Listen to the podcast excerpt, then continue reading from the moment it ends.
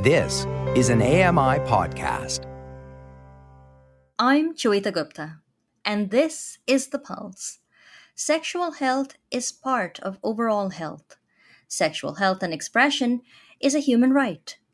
That is, unless you happen to be a person with a disability.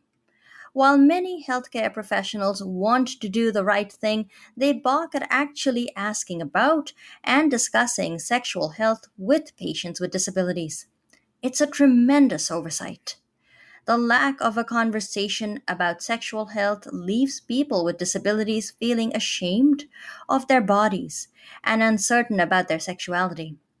And while the discourse around sexual abuse and lack of consent is well established, there's correspondingly very little conversation about sex as a pleasurable experience for people with disabilities. Today, we discuss sexual health for persons with disabilities. It's time to put your finger on the pulse.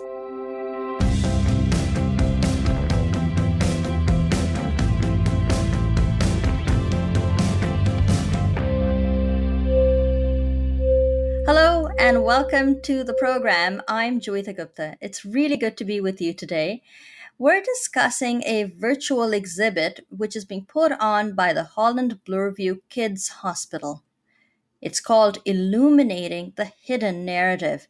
It's a multidisciplinary exhibit which looks at how youth with disabilities navigate sexuality across healthcare settings. For more on the exhibit, we reached Dr. Amy McPherson. Dr. McPherson is a senior scientist at Holland Bloorview Kids Hospital and helped to coordinate the exhibit. She joins us today from Toronto.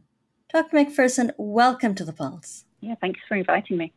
What can you tell us about this exhibit, Illuminating? What were you hoping to accomplish with it? Well, we know that sexuality is um, very um, under discussed in uh, disability community um, and in between healthcare providers and uh, people with disabilities. So really, we wanted to shine a light on um, what were the perspectives and insights of young people with disabilities about their journey through uh, healthcare and um, their experiences of discussing sexuality.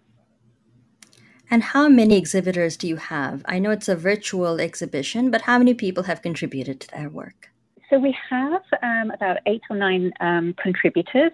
At the moment, it is online thanks to COVID, um, but we do plan for an in person um, version um, probably in the fall when um, restrictions uh, have been lifted and people can come in and see the amazing work for themselves. Of course. And in the meanwhile, we'd want them to go and visit the website and take a look there. But since we have you now, can you describe some of the, the work, some of the, the images, maybe some of the write ups that have been submitted as part of the exhibition? Yes, absolutely. So um, the idea was to ask young people to take um, photographs but then also to select a, an image or an item that they wanted to include in their um, uh, their final image. And then we had a wonderful artist who kind of combined these two pieces to make this like super contemporary.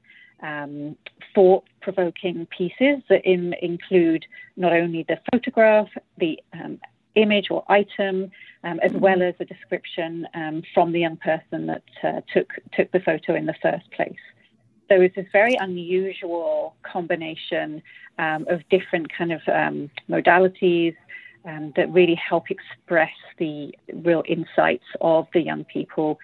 So we have everything from a button that says trans and sexy um, mm-hmm. to a football with some female looking reading glasses to sort of comment on um, gender expectations, we have a, a, hand on a knee that is obviously sitting in a wheelchair.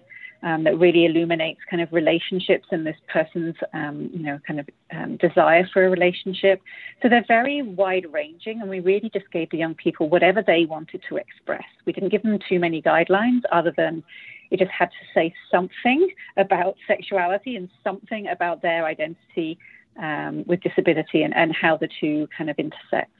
Why do you think this is an important conversation? It's always helpful to shine a light where there is darkness and talk about the issues that don't normally get talked about. There's no disputing that. But aside from the expose value of this, what would you say is the importance of an exhibit like this, not only for people with disabilities, but for all the people that they come in contact with, let's say, you know, healthcare professionals, just to name one category of people? Mm-hmm. Yeah, so our, our key intent really is yes, you're saying about awareness raising, but also to show that sexuality is a human right.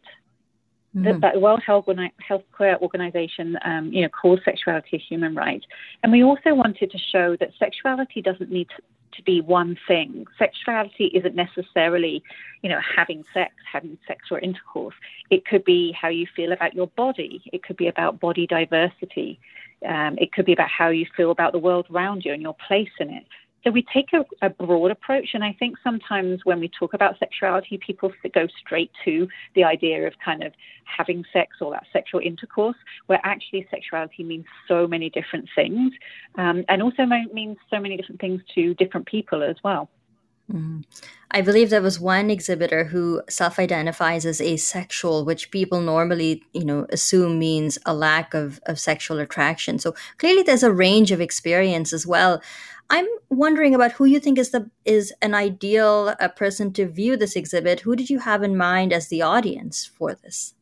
So, I mean, I think healthcare professionals certainly. You know, I, I my research is sort of embedded in a healthcare context, um, and many healthcare professionals I've spoken to over the years, you know, have talked about how this is a really difficult conversation to have. Um, and they felt very sort of self conscious about it and um, ill equipped to talk about it. So, certainly, healthcare providers are, are, one of the audiences, but also parents as well, parents of people who have a disability, um, who I mean, it's hard for any parent to see their child as a sexual being, um, but especially if you have a child with some form of um, disability um, or who needs assistance, sometimes intimate assistance, you know, to go to the bathroom and so on. It can be very hard then to sort of see your child as, you know, um, anything other than asexual.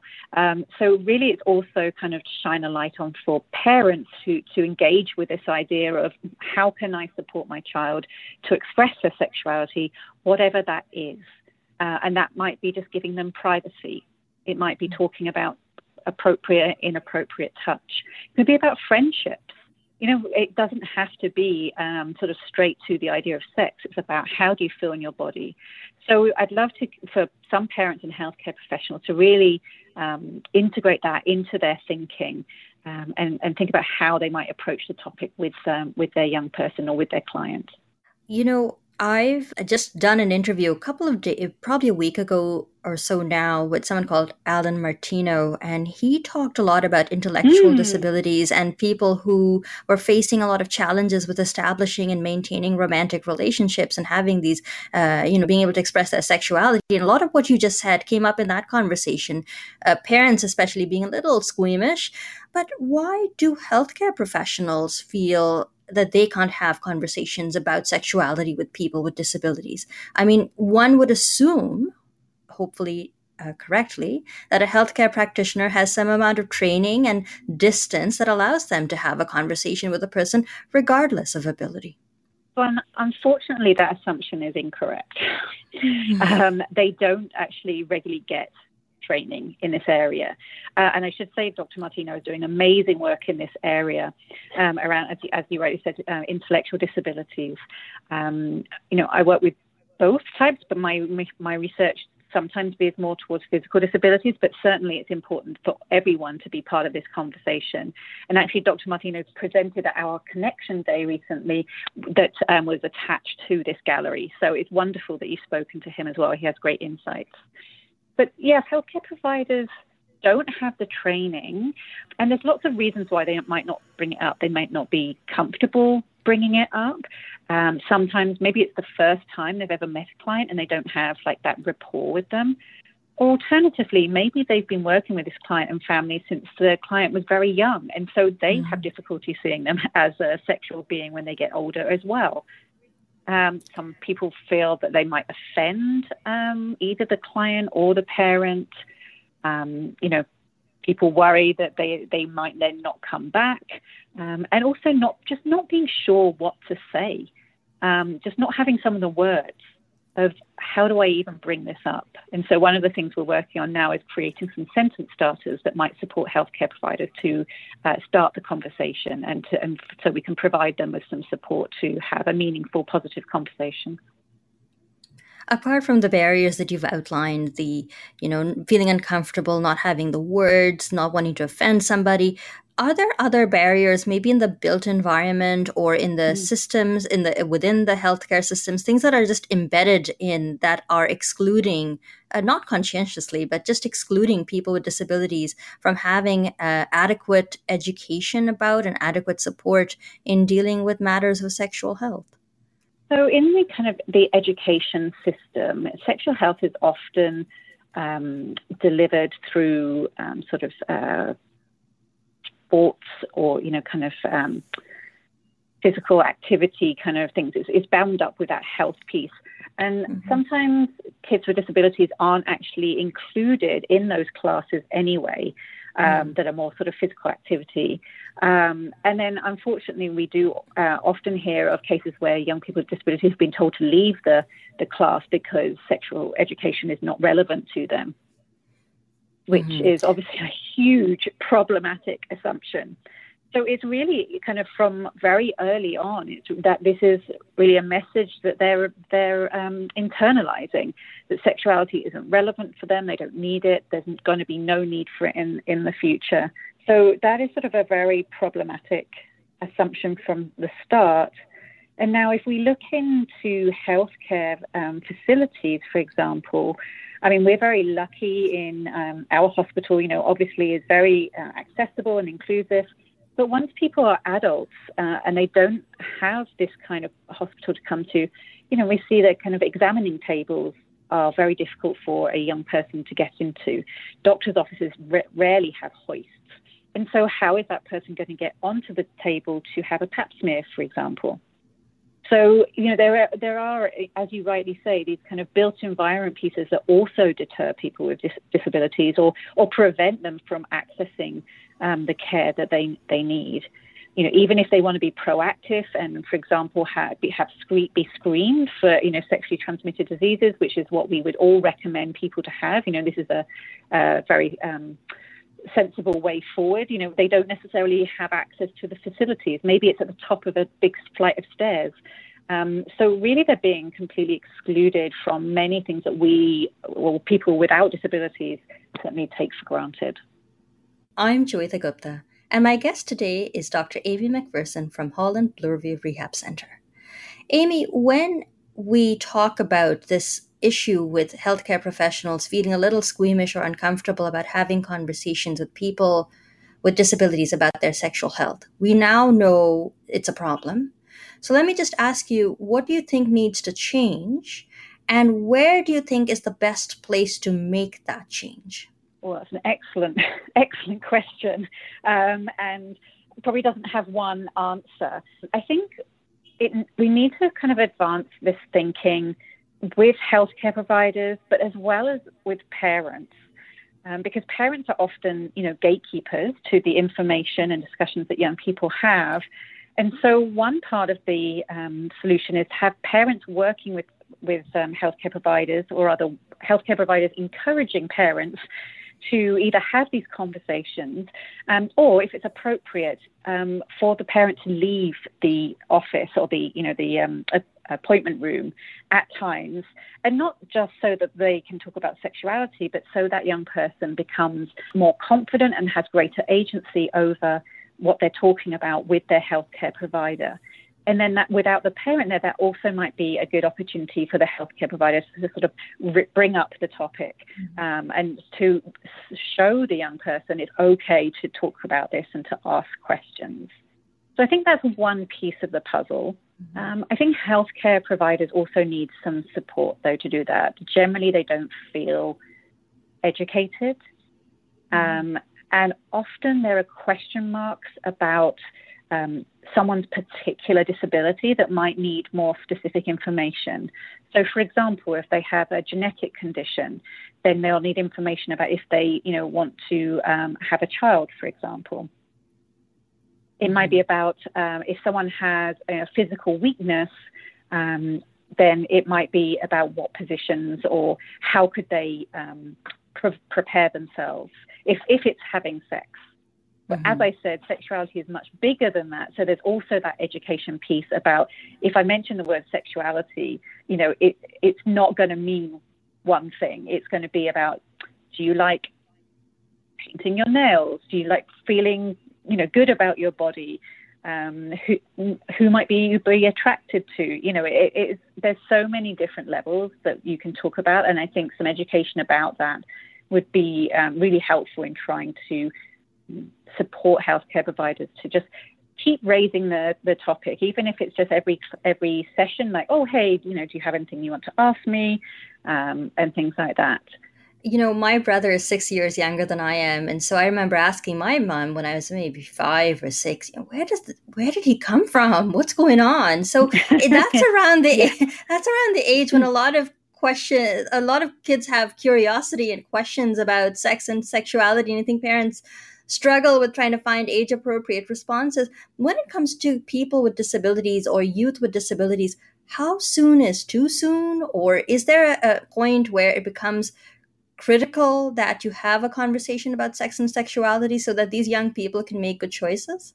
I would argue that whether a child has or has not have a disability, you know, these can, conversations can start from a very, very early age. Um, and I'll explain what I mean by that because sometimes mm-hmm. people feel shocked. But um, what I advocate for is about helping children develop those building blocks at an early age that will help them in the future with sexual relationships if that's what they choose, you know, to do. So early on, it's about friendships. What makes a good friend? How do you feel when a friend does that? How do you think you can be a good friend? you know, you're talking about sort of boundaries, but of course you're not calling them that. you know, it's about, well, do you think, you know, if someone's not being very nice to you, what do you think you should do? Mm-hmm. So there's a lot of um, early work that everybody, whether they have a disability or not, you know, can be part of everyday conversation. Mm-hmm. Maybe it's about appropriate and inappropriate touch, which is particularly important, um, you know, with um, people with intellectual disabilities, or maybe. So I do think it, there's a very gradual approach that can be introduced so that by the time they get to perhaps mid-teens or, you know, when people more traditionally are looking to have a sexual relationship or at least be interested in dating, mm-hmm. then they do have some of the skills they need in order to have a, self, a safe, healthy relationship. One of the things that does come up, if the conversation about sex and disability comes up at all, is a fear around people mm-hmm. acting without consent. People uh, are warned about sexual abuse. You don't want to be taken advantage of. You have a disability. You're extremely vulnerable. I don't want to minimize the problem but to what extent is this a, an issue that could be addressed if parents healthcare providers took a more proactive role in talking about sex sexuality and sexual health with patients with disabilities Yes, um, that's that's a really important question you you ask. Of course, abuse, you know, is is um, you know awful, and of course we want to prevent it. I mean, we do know generally with more information about uh, sexuality and sort of sexual education that can reduce abuse generally in young people.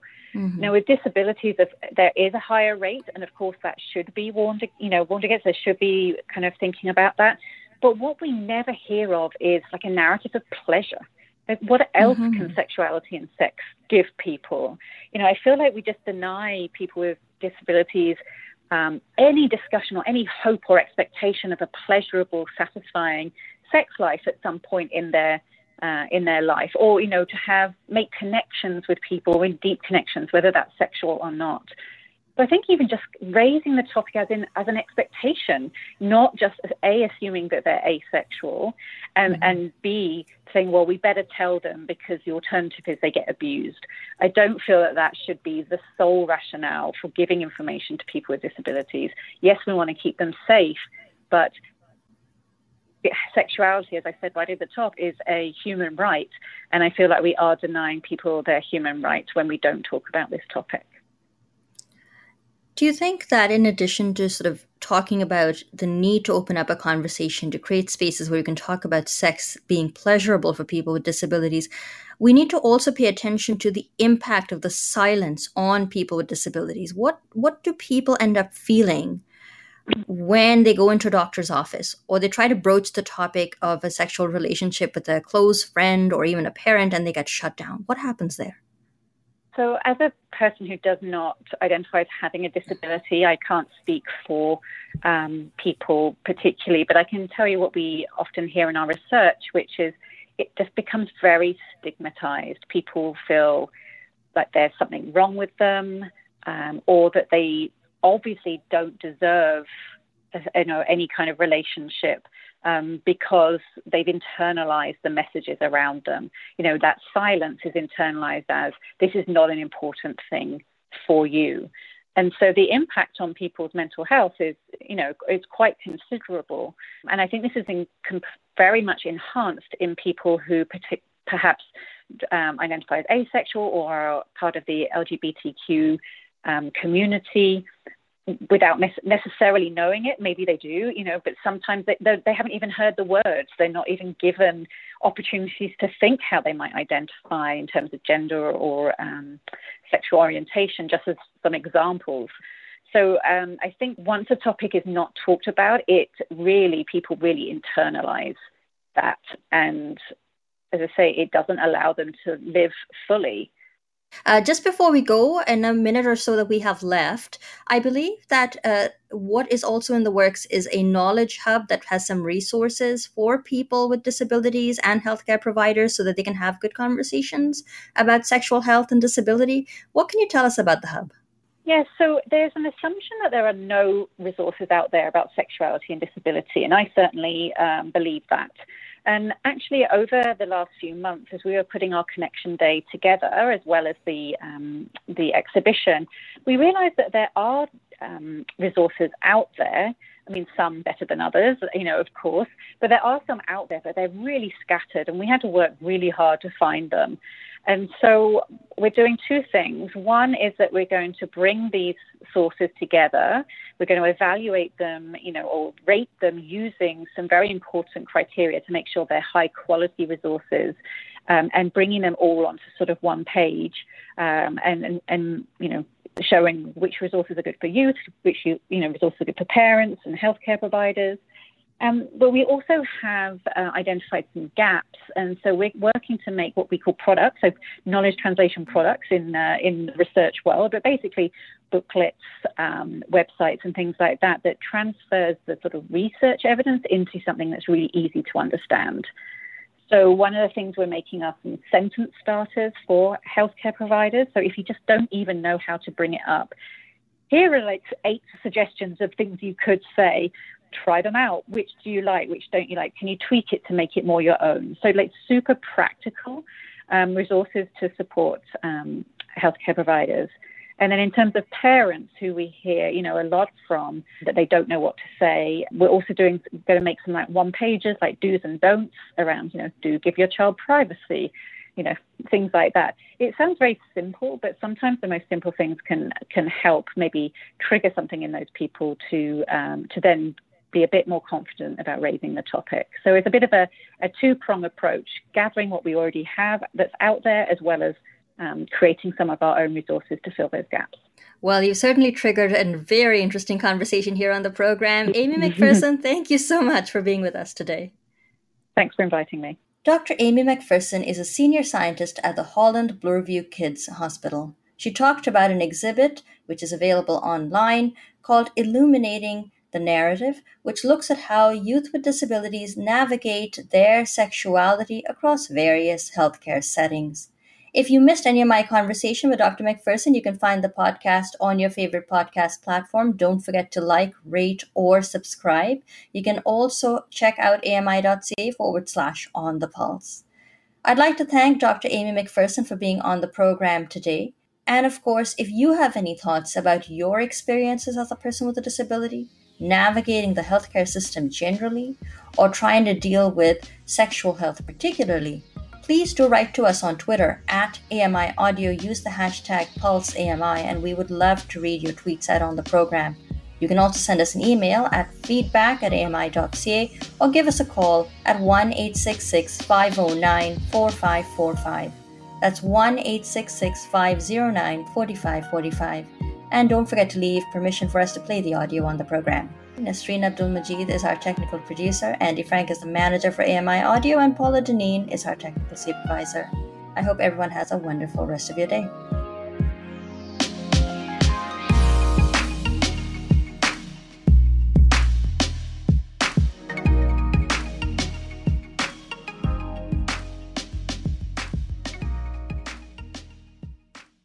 This was an AMI podcast. For more accessible media, visit ami.ca.